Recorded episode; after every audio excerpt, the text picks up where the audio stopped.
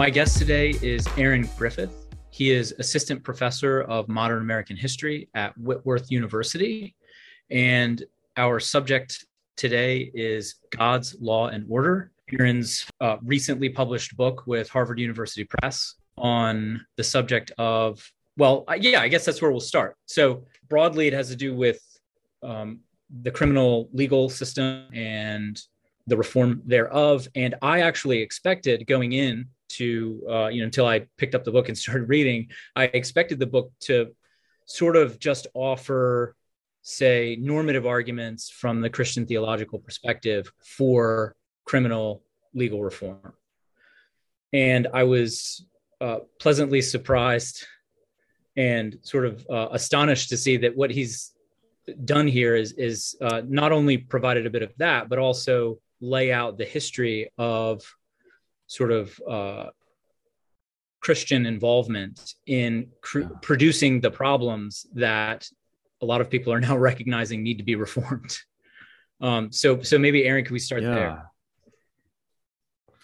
Yeah, sure. Well, thanks for uh, thanks for having me on the podcast, Scott, and uh, it's so so good to be here. Um, yeah, this is an interesting um, question for me, just because the book is a, a, history. Like it's a it's a book a work of American religious history, where I walk through uh, the influence of modern American evangelical Christians, um, both on the criminal justice system in various ways, but also the ways that modern evangelical culture, uh, theology was shaped by concerns um, of crime and punishment throughout the 20th century, especially from uh, the basically 1949 um, on up to the present.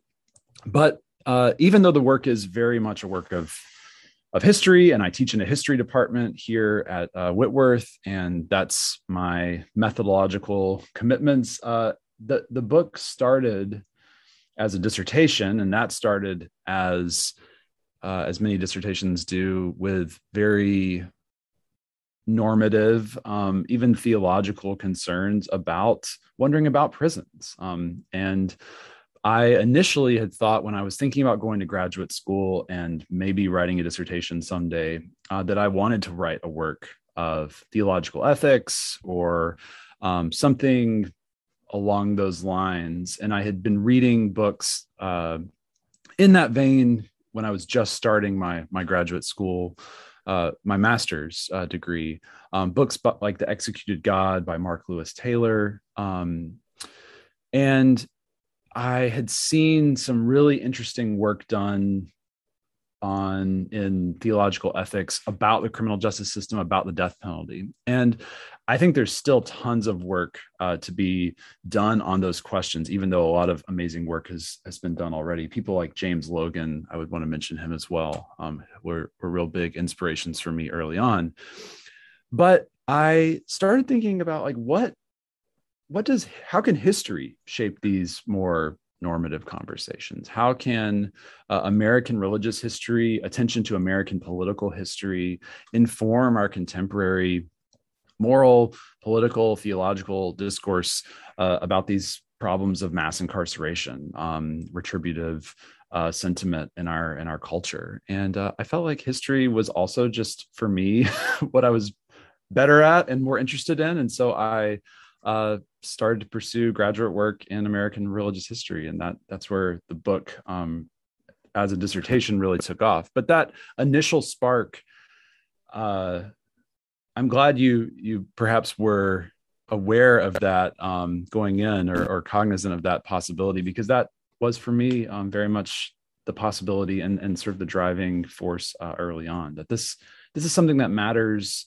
not only academically to me although it absolutely does i think intellectually it's fascinating stuff but it matters because these are people's bodies we're talking about these are people who have been incarcerated people that our society has deemed worthy um, of punishment. Um, and so we need to reflect on that. We need to reflect on that in a very serious uh, way. So okay, so so the premise of this podcast is to have conversations with people that I find interesting. Um, a, a um, uh, a sort of one of the a selfish motive that I have beyond just you know wanting to have interesting conversations is that um, often I I talk with folks whose work is sort of in spaces adjacent to my training and mm. um, my own sort of research agenda. Mm. And so, given the the sort of biography that you just laid out there, I'm I'm I'm hoping that you know you could help me with think through some things. Um, sure. So, so, so I've been doing some work in like normative political philosophy, um, and um, what I'm coming to realize uh, after, uh, you know, in the course of my research and having conversations with people like uh, Kristin Du Mez and Beth Allison Barr, yeah, Sheila Gregoire, uh, you know, um, is that you, it's not as though you can just say like, "Hey, here's what Scripture says. Here's what the Christian theological mm-hmm. tradition, broadly construed, said. Like, here are some core principles, right? And uh, all right, folks, let's just do it." because as much mm. as philosophers might like the world to be that way, right? Um, it, it's really impossible to untangle a lot of these things without getting into history, ideology, the way that language functions to obscure the truth, right? Yeah. Uh, le- uh, legitimizing myths that we tell ourselves to justify the social hierarchy. Um, maybe, maybe, and this this jumped off the page to me uh, when I yeah. was reading uh, what you had to say about theological defenses of various mm. Uh, punitive practices. So yeah, just just yeah. talk. Go into lecture mode. That's yeah, that's fine. That's what you do. Great. Yeah. I mean, I think I'm I'm so glad you mentioned uh, Beth Allison Barr and Kristin Du Mez and, and, the work of others in that vein, um, who are historians, uh, but interested in these questions that matter so much for our, our present moment, um, not just simply for you know the Trump moment or whatever, but for uh, understanding what underlies so much of, of American religious practice today and American politics and, and the, the things that sometimes we just chalk up to timeless uh, timeless truths, either because we like them or because we don't. Uh, that, that it's always been this way. And I think that that is a lot of what I wanted to do in the book was look at um, those assumptions that American Christians often carried that, oh, this is how it has to be, or this is how it always has been, or this is what is just self evidently biblical. Um, and the institution of the prison is itself a perfect example of that because prisons to us, and this is not just a discussion for American Christians, this is, I think, for Americans more generally. Um, but the prison itself, to many, um, seems just totally natural and normal, a part of our a part of our society. It's not something we want to live near necessarily or or have anything to do with, but it just seems like this is just where we send the quote bad people. Um, but prisons themselves are contingent and they appear at a particular place and time. They emerge um, in the late 18th, early 19th century uh, and as reform projects, as projects of religious reform in, in no small part. And um, they largely failed in sort of their humanitarian impulses of trying to move away from more punitive, retributive practices of just beating, putting people in the stocks, you know, hangings.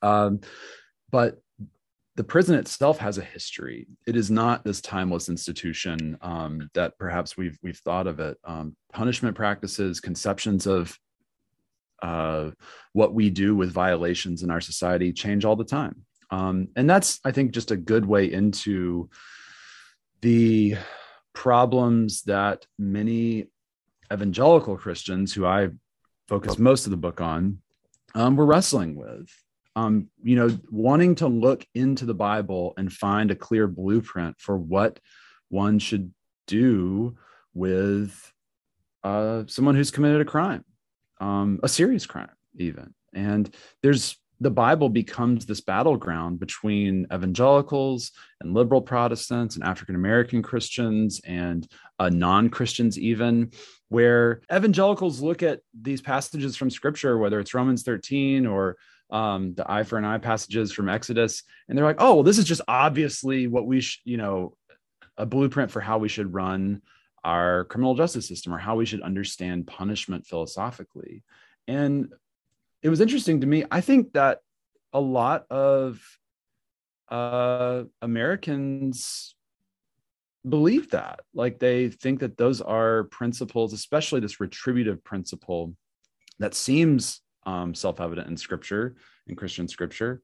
Um, that that's a good way to, to think, or per, at least perhaps the Christian perspective. And what I learned in the writing of this book is that there's any number of ways of interpreting scripture on these questions. There's, uh, you know, just to take one example, um, the uh, what are we to make of Romans 12? Like, right, but Romans 13 is sort of this classic uh, text about um, the role of the state um, in the Christian mind of what they are supposed to be doing, um, executing justice.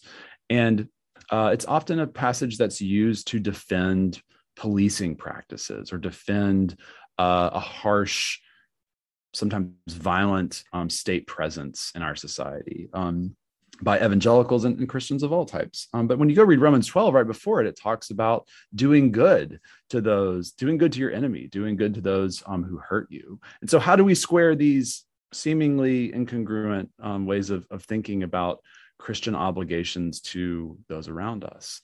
Um, or to use the eye for an eye example, if, if you read uh, any number of um, Jewish ruminations on those passages, you realize, like, oh, what this is actually talking about is limitations on violence. Like, this isn't simply about vengeance. Um, it's not about that at all. It's about providing a clear sense of uh, how a society should respond proportionally to um, a violation that's occurred. Um, so that if you take, take no more than an eye for an eye, right? Yeah. So if like yeah, you you cut off somebody's you know finger in a in a fight or something like that, they can't just kill you and your whole family. Like you know that that's not the, the right way to do it. Like they they may be able to the state may be able to have some sort of proportionate response to that. That's comparable to that lost finger.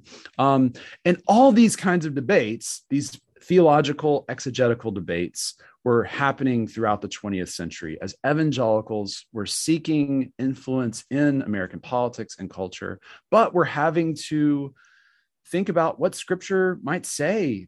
Um, these contested scriptures uh, might what they might have to say to um, a public that was sometimes skeptical, sometimes very sympathetic. One one example of this that I love in the in the book um, is in the beginning of my uh, third chapter where there's a representative from the ACLU. I write about this this gentleman who's a representative from the ACLU, and he is trying to put together a list of religious organizations that will stand against capital punishment. And it's tough to know exactly like looking at the correspondence and his his own records exactly what he's thinking here but he reaches out to the national association of evangelicals. And this is like in the um, you know mid 20th century. And and he doesn't it seems that he doesn't really know a ton about evangelicals but he thinks to himself evangelicals are all about jesus and love for neighbor and doing you know uh, good to those around us. Like that seems to be the Jesus way. And the possibility and so, of redemption. Yeah, the possibility of redemption, and that even if you know you're not defined by your worst mistakes, and even if you've done something awful, like there's still the hope for you. Um, and this gentleman, who's an ACLU representative who identifies as Jewish, he com- he says later in the correspondence that he's Jewish. That's just his impression of like, oh, well, this is what Christians would believe, I guess. Um, and he writes the National Association of Evangelicals to try to get them to join this anti-death penalty cause. Um, and the NAE spokesperson on the or the person that's running this particular uh, issue responds, and he's like, "No, we're not doing that because we believe that um, serious violations or any violation has to." Uh, you know that there has to be some sort of punishment in order to make it right that there has to be um you know a sacrifice of some kind and he uses this very like a, this kind of atonement language um, there has to be a, some sort of sacrifice in order to make it okay he even uses the phrase like god does not forgive sin without the appropriate penalty um, and the aclu guys like I do not understand this. Like, this is not what I thought Christians were all about. And from there on, it just sort of dissipates. Uh, but to me, that was a great example of just how, um, yeah, these texts and traditions are up for grabs. And um, I think it's just interesting more generally how much the Bible does say about matters of crime and punishment. But that means that there's a lot there for people to, to argue about couple thoughts come to mind. One is that when you see Romans 13 appealed to often in content, like I'll never forget seeing the then Attorney General of the United States in answer to a question about immigration policy, right? Uh, mm-hmm. Notably, he's a person who's actually in a position to influence law enforcement, right? Yeah. And uh, in in answer to a normative question, should you be doing this? Right? Because what's yeah. in Romans 13, Paul's giving practical, like you could look at it as like practical advice, or at least it's mm-hmm. it, it, has to do with the practice of people who are not in power, right? Yeah. Um, yeah. and then, eh, but I see evangelicals do this all the time, right? Like, uh, people are asking questions about what the law should be, and they're like, ah, just obey the law. It's like, no, that's a totally mm. separate conversation. Like, what are you talking yeah. about? Yeah. Well, just even Paul's own biography, right? Like, this is a, a dude that spent a lot of time in prison for not oh like not doing what he was supposed to be doing. And um and so there's it's not as if he was an anarchist or something obviously. Like he's trying to convey something in romans 13 but to have it um you know as a historian like the ways that that passage ha- were have been utilized not only in the 20th century on criminal justice but even in like you know the antebellum period with regards to enslavement um, are just so striking and i think that they show really just how christians um, it's such a, a, a broad abstract principle that it's easy to apply to wherever you want to execute power right and exactly. um, an example of this that I, I want to mention that's actually not in the book but it's in an article i wrote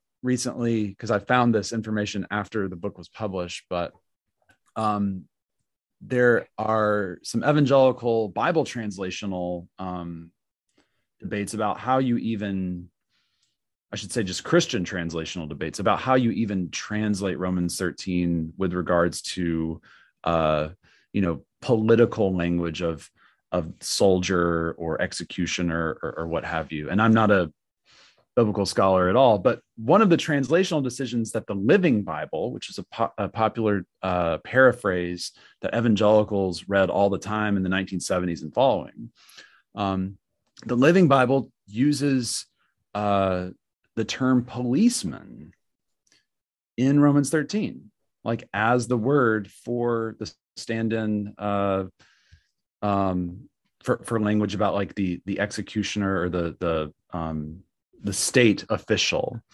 And I thought this was so interesting. Like policeman is a word that's so contested in the 1970s and 80s. Like, what are the powers of the police? Like, how much should we be? How much power should we be giving them?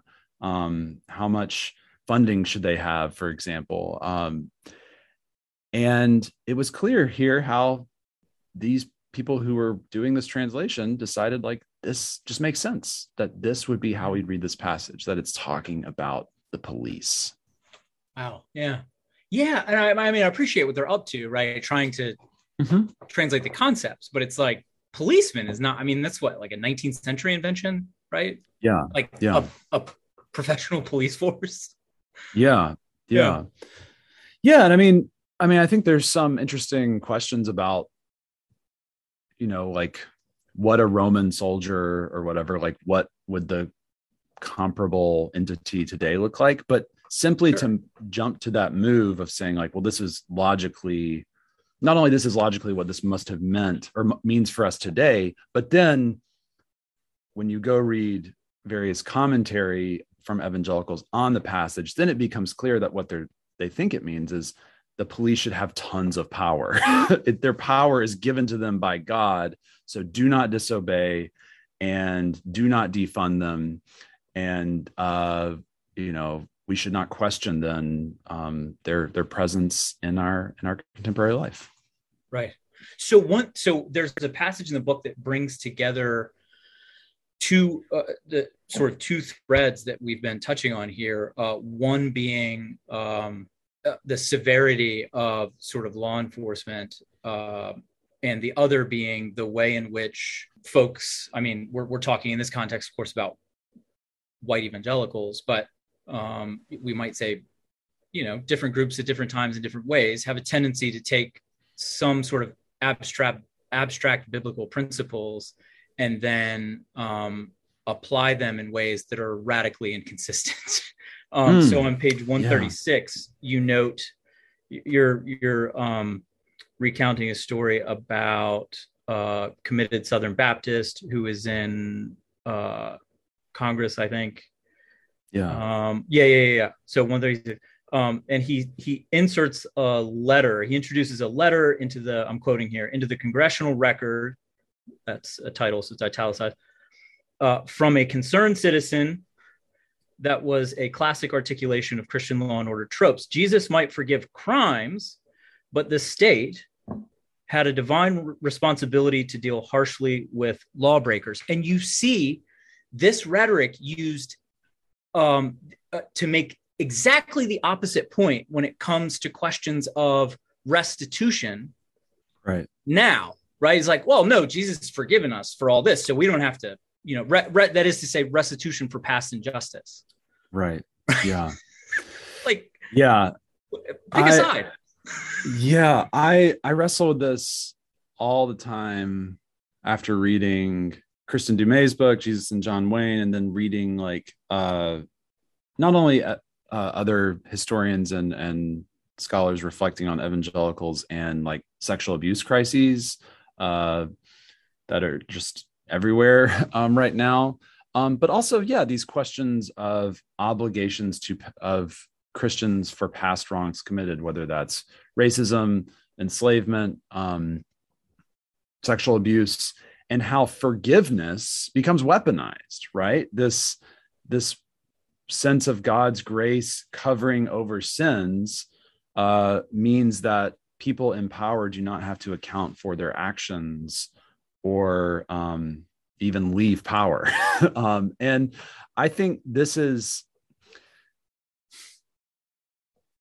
this is something I really wrestled with in the book because I take in the second chapter of the book, who I look at Billy Graham and David Wilkerson, these two like very of you know famous evangelists of in the 50s and 60s and i actually try to show how that sentiment was there in their early ministry and they were talking a lot about delinquency and crime. And billy graham and david wilkerson say things before the 1960s sort of civil rights protest and urban uprisings really get rolling in the in the 50s early 60s wilkerson and graham say things like it doesn't matter what kind of crime you've committed. It doesn't matter what you've done. God forgives you. And they don't talk about police. Like they don't talk about uh, getting tough on crime, really. It's they, they talk about crime. They're worried about crime. They're worried about law breaking, especially gangs and juvenile delinquents. Um, but their answer is this the grace of God and this sense of like forgiveness. And it's interesting because there's there's one part in the book where I write about like this uh, liberal Protestant journalist goes to a Billy Graham crusade, and he talks about how uncomfortable he felt, all this grace and forgiveness language, um, how there was no sense of like ethics or accountability in that. And it was interesting to see it flipped a little bit from what you might expect in, in the mid 20th century. Like here, the evangelicals are the ones talking about crime in a way that is so uh, is so focused on this radical act of forgiveness and possibility, and they're not interested in locking people up. But what changes then is in the midst of um, the 60s, crime uh, starts becoming much more like racialized, and the problems of urban uprisings change Billy Graham's mind. Um, so by the time Watt, the Watts uh, uprising happens in 1965, Graham is not talking like this anymore. Um, he's looking out in the streets and seeing civil rights protests and seeing uh, rebellions in predominantly Black neighborhoods. And then he says, we need to crack down. We need tough new laws to deal with lawbreaking. He still wants lawbreakers to accept Jesus and to um, be forgiven, but the states the state has an obligation now to punish.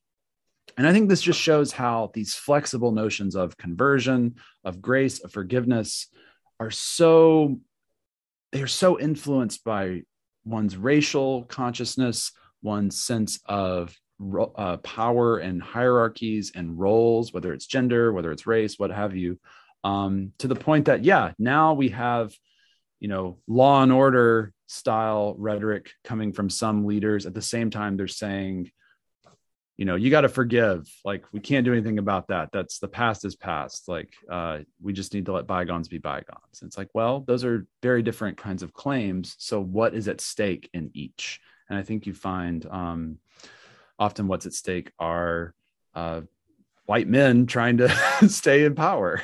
um, so, if you if you see law and order as a claim about social hierarchy, right, then it makes perfect sense. Yeah. And I and I think that's how you get at the ideology is it's like what would I have to believe in order for all this stuff to make sense? Yeah. Right. Yeah. Now and I, and I, I don't. Oh, go ahead.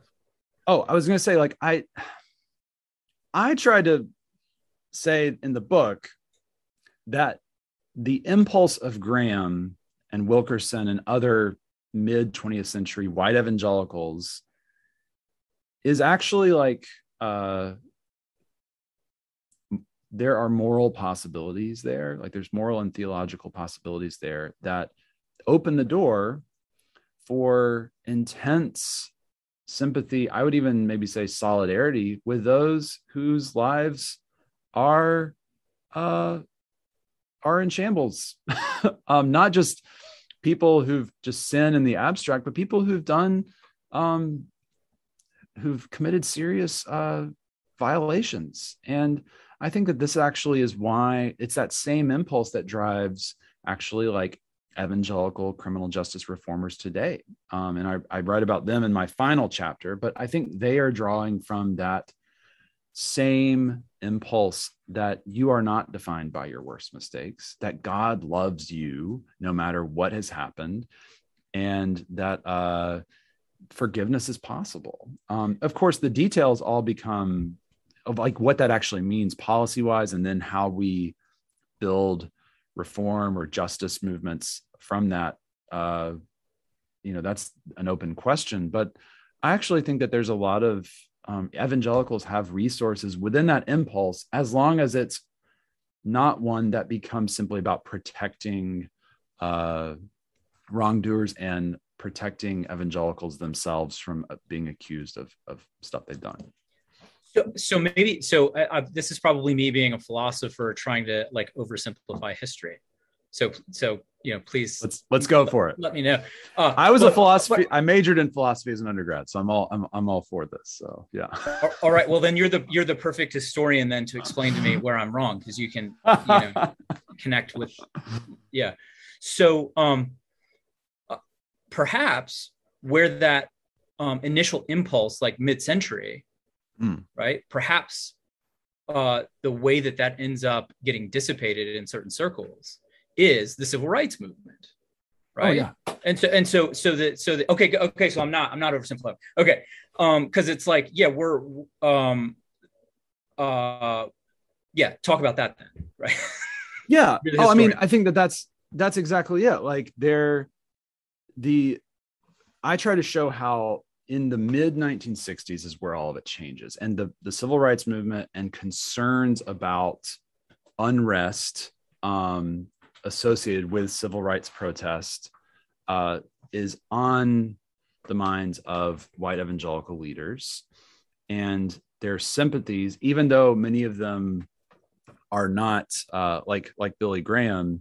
You know, they may have been segregationists like earlier in their life, and they now are are speaking in tones that are much more sympathetic to desegregation. They are still very guarded, if not um, occasionally uh, hostile, certainly critical of the civil rights movement and its aims. And so, anytime then when the when civil rights protests appears to be um, unruly or rebellious or cutting against the laws um, of the land in ways that are threatening the social order, white evangelicals change their tune and they become much more open to law and order sloganeering and policy, which is what Richard Nixon totally gets, um, which is what Ronald Reagan, when he runs for governor in California, totally gets that white evangelicals, and not only white evangelicals, right?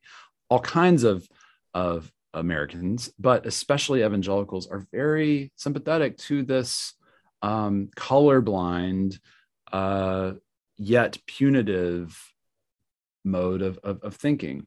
I don't think it's just that. Like I, I try to show in the book that there are all these other changes happening as well. So in the mid 60s evangelical uh, evangelicals are also like really mad at the Warren uh, court, the Earl oh, Warren sure. Supreme Court, for a ton of different reasons, like on school prayer uh, issues. But the Warren court is also coming down with these criminal procedure rulings, like Miranda v. Arizona, um, Mapp v. Ohio, and those seemingly are granting more rights to criminals. And uh, it all sort of starts working together whether it's school prayer whether it's concerns about um, integration whether it's law and order issues into this broader i think really like the key defining impulse for just evangelical public life um, from here on out that lays the foundation for what we would see today as like you know the religious right. Um, and it's it's not uh, as if I think most evangelicals had in their minds like clear positions on these issues, but it was a sense beginning in the 60s that we're supposed to be politically engaged. We our faith has something to say about these social problems. Um, it's not just about individual conversion. Remember, that's what Wilkerson and Graham had said in the 40s and 50s. It is about individual conversion. It doesn't matter what you've done you can come to Jesus. But if you pivot to this political consciousness, then that um, means you are going to have much more confidence in the power of the state to solve your problems. Um, and that's, you know, not only problems of uh, issues of, you know, on, on, you know, prayer in schools or whatever, but problems of crime. Um, so I try to show how, I use Christianity Today, the magazine, is an example of this. Like this move towards evangelical, intellectual, and public engagement um, means that they have to start taking politics more seriously. And if you're going to talk about politics, you have to talk about the state's capacity for violence, which is um, what the criminal justice system is all about. Right. Uh, right, and so uh, what all of this contributes to is is upsetting uh, upsetting the hierarchy. Mm that that had existed right? And i and i wonder if so i one case that i found um uh, interesting that you discuss is i'm gonna i'm gonna look got his name here. Um it's the pastor who was there's a picture of him speaking at a billy graham crusade but he's a he's he's theologically conservative but politically liberal and that mm. and he ends up in this kind of no man's land right oh yeah tom skinner tom skinner that yes that's about? it so yes yeah. So, so so I, I the reason i was talking about that is this um i of course i mean say whatever you want but um i as I like in young adulthood started to come to certain realizations about like how the world actually is, having grown up in like conservative uh, evangelical circles, right? Mm-hmm uh, it was actually reading scripture and understanding that uh, much of the Hebrew scripture is is in, informed by God's concern for justice, right? Yeah. and, and and that was how I actually came to hold, I think, what would be regarded as more politically progressive views. And so I regard myself as theologically conservative, and politically, uh, I, yeah, like I say, more progressive. And I I struggled yeah. for a long time with like, okay, why is it, why is it that theological conservatives are are they state their positions as being explicitly about theology, but then the moment you sort of take a different position politically, all of a sudden you're outside the camp. And it sort yeah. of seems like they've incorporated these political positions like into their theology, even though it's not always explicitly stated. So like what's going on there? Yeah. I mean, I I think so I, I'll talk about Tom Skinner in a second because I think he provides a good example of this. But I think in some ways, like this is actually just a profoundly like this is just a human impulse that like we are we are always finding ways, no matter what your religious tradition or or philosophical commitments are, like we are inconsistent and always trying to uh there's an impulse within us to appear a certain way uh, to maintain as much power as we can and um and we can override moral commitments that perhaps we were taught or that we were trained in or that seem maybe in our best days to be true um, because we can justify them in all kinds of ways. I think this is just people do this. Um, yeah. And I mean, Christians would say that, well, that's this is sin, is what it is. Like that's like that's just the the, the theological term for it. Um, but I think though that evangelicals are particularly good at this. Um, and because there is a bible because as we mentioned earlier like there's a bible reference for everything and so it instantly becomes very easy to find whatever uh, issue of the day that you want to stake out a particular particular claim on to justify your team um, you can go to that. And this is again, this is not just for evangelicals. Like this is just a problem in the Christian tradition more generally of how Christians should reason with one another um, over Scripture, and when is it actually in line with Scripture itself, the Christian tradition, um, and when is it just uh, our own desires um, and selfish wants coming through. But I think evangelicals are really probably the best historically at simply saying, this is what the Bible says on this. And then that becomes a, a wedge or a, a blunt instrument to then hammer home. And it becomes very easily adapted and adopted by politicians who want to use like very simplistic um you know renderings of, of, of issues or want to appeal to to people in in ways that um, I think divides and uh, promotes policies that are that can be really harmful. Um, now, but but Tom Skinner is a good example of how all this works because Skinner. So I write extensively extensively about Tom Skinner in the book. He is an African American evangelical and he calls himself an evangelical. He writes for evangelical presses. He goes aligns himself with all of the evangelical, you know, publishing houses, organizations. Um, he his own story though is growing up in um, uh, New York, and he was a he joined a gang as like a, a a teen, and he has this you know sort of violent gang history of of doing all this stuff with his gang and then being converted, coming to Christ in a very dramatic way and leaving all of that behind. And he talks, this is his own testimony. And it's, you know, it's, I think a very streamlined testimony. It, it it's one that gets published and picked up in ev- the evangelical press all over the place, but it's one that uh, that for for Skinner is very powerful, and it's very powerful to a lot of white evangelicals who hear him and who read him when you read Skinner in the in his early career, um, in the 50s, late 50s, early 60s, um, I'm trying to remember the exact years. I believe early 60s. He sounds like Billy Graham. Um, it sounds very similar to just this, you know, Jesus is the answer, whatever the problem. Uh, we need to stop talking as much about politics and just focus on the gospel. Over the course of the 60s, as all those events that I mentioned earlier, the civil rights movement, um, urban unrest, uh, uh, Vietnam, are all like in play.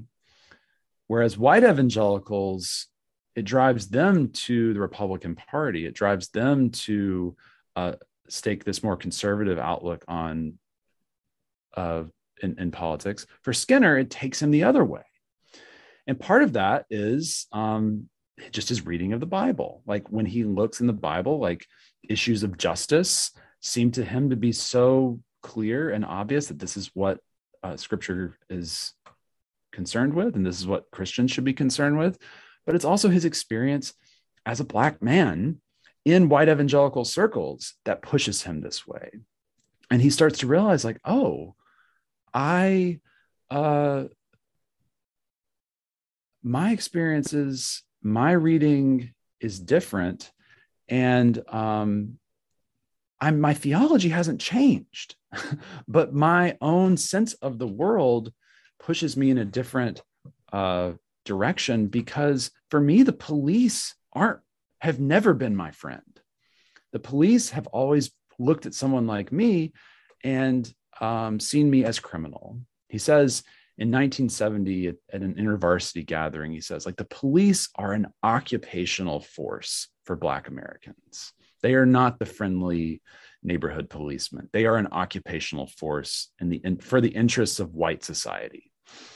And when you say things like that in 1970 and you want to call yourself an evangelical, it's going to make people nervous. And soon after that, um, as Skinner becomes much more progressive on issues of race, as he's much more focused on um, critiquing people like Richard Nixon, evangelicals find ways to to push him out and to cancel his radio broadcasts and to keep him from speaking at all the the big fancy evangelical events. And they his theology doesn't really change i don't think but it's that different outlook informed by his own experience um, that that really yeah uh, allows evangelicals to say well this is a you know this is a biblical issue but for skinner it never stopped being it never stopped being one.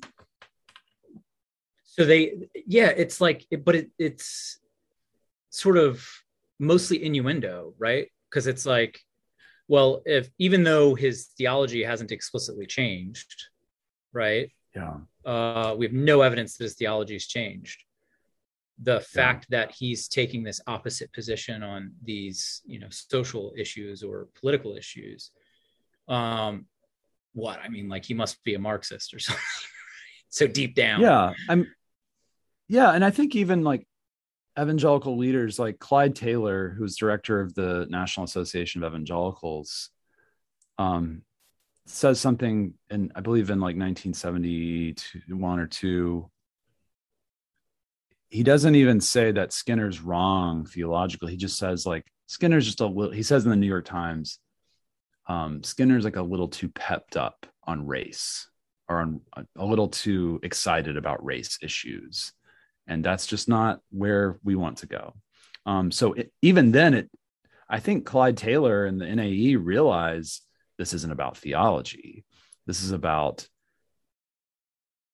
maintaining appearances with um, book people who buy evangelical books people who support evangelical radio programs um, churches who want to be a part of the nae and uh, so they drop him from all of these um, evangelical media platforms. And it uh and that really i think helps consolidate what evangelical as this white christian movement um from then on um he's so, skinner's not the only one but yeah yeah so yeah so that so the the thing that clyde taylor said right that's that uh fascinates me for um a couple of re- uh, reasons so I recently had a conversation with Jesse. He's at Valparaiso. He's an historian. Yeah. I forget his last name. Yeah, Jesse Curtis. Yeah, exactly, Jesse Curtis. Right.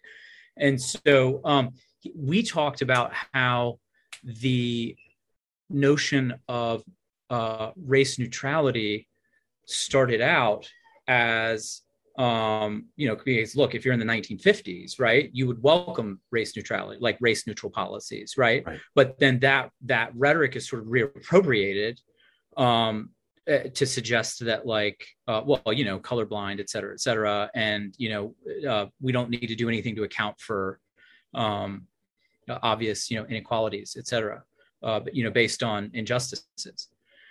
Um, and a similar thing happens with law and order because initially law and order is this argument yeah. that uh, sort of more politically progressive evangelicals use against. They say that uh, you know the real problem with lynching is that it's a, it's it's chaos, right? It's not we need law and right. order, right? And then the, the exact same thing happens with that rhetoric.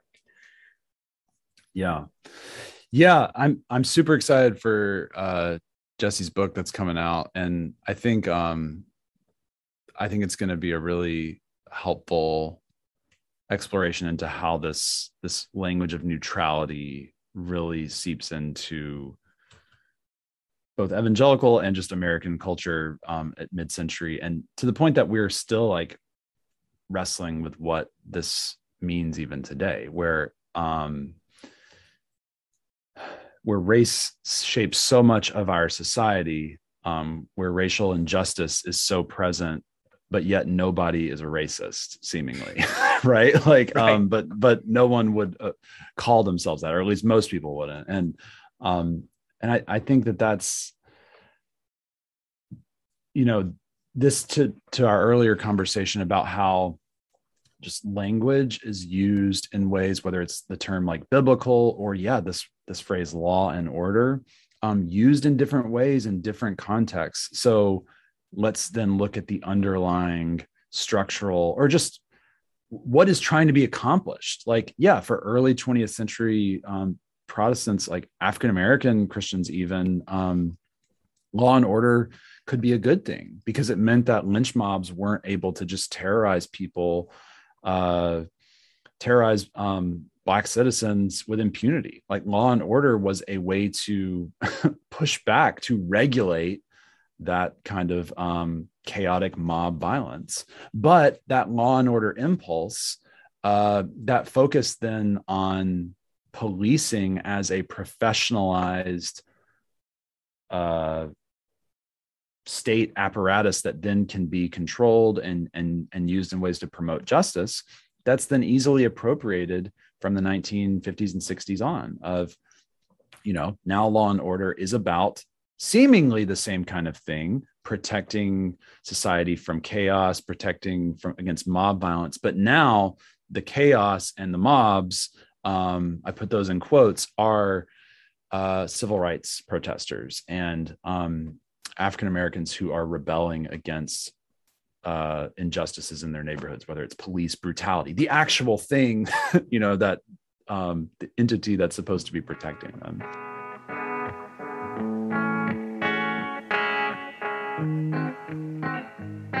So, is there anything I that uh, I neglected to ask you that you know would have been interesting to talk about? Anything uh, you want to add? Yeah, I mean the the one topic we didn't really get to is just I'd love to talk a little bit about prison ministry if that's all right. Um, oh yeah, please. Yeah. So I I started the book thinking I was going to write about mainly about evangelicals involved in prison ministry. Um, so evangelicals going into prisons and evangelizing and providing pastoral care to incarcerated people. And I started thinking that was going to be the focus and then realized, oh, there's this whole other story to tell with regards to politics and public conceptions of crime and delinquency and reform efforts. But I think in some ways, like the heart of the book for me is this impulse of many evangelicals in the midst of these punitive cultural currents in the midst of law and order politicking um, retributive theological sentiment uh, there's the impulse of many evangelicals to simply just go into spaces of confinement and try to uh, share the love of Jesus to people. And what I try to show in the book is how those are all related. Um, and sometimes they are, I think, in prison ministry is unfortunately narrated as somehow separate from those other currents, like the law and order currents, that they're detached or perhaps even uh, the opposite of. What I try to show is that this is all part of a larger history of evangelical concern about crime dis- and disorder.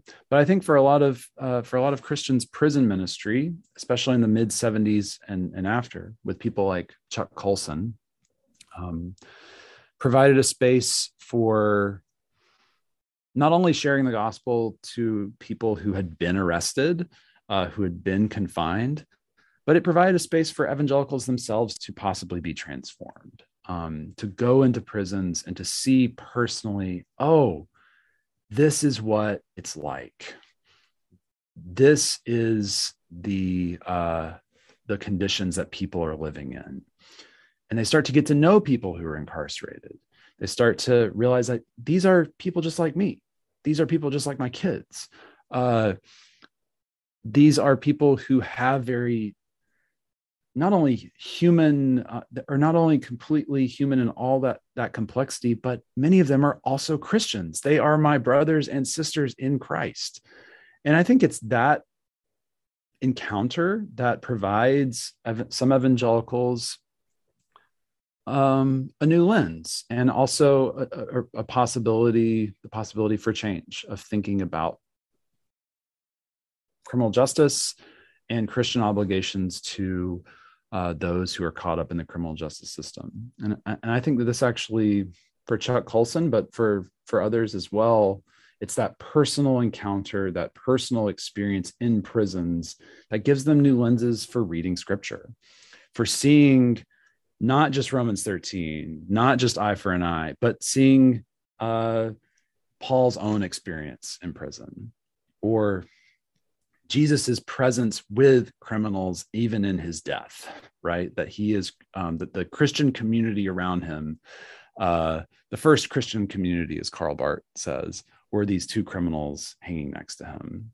And uh, I, I think that this it's that encounter within prisons that offers some, not all, but some evangelicals a new way for understanding uh, understanding the system that they've for so long that their tradition had had supported.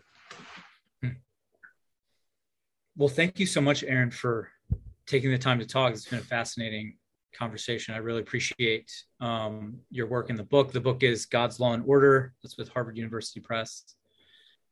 Highly recommend. Thank you. Thanks so much, Scott. This has been just really wonderful. I appreciate your questions and reading, and uh, yeah, thanks for the conversation.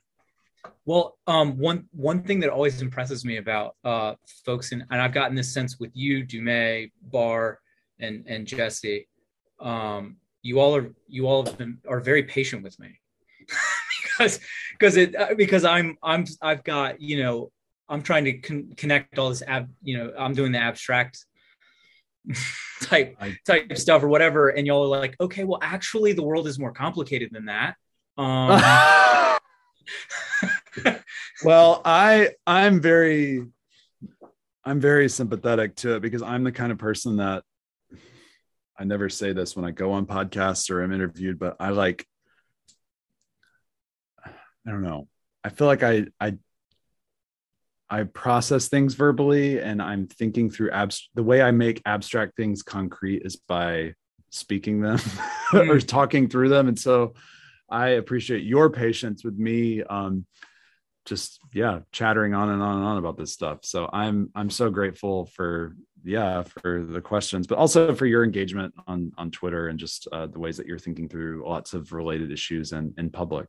So yeah. Oh, well, I appreciate that. Thank you. All right. Awesome. Thanks so much.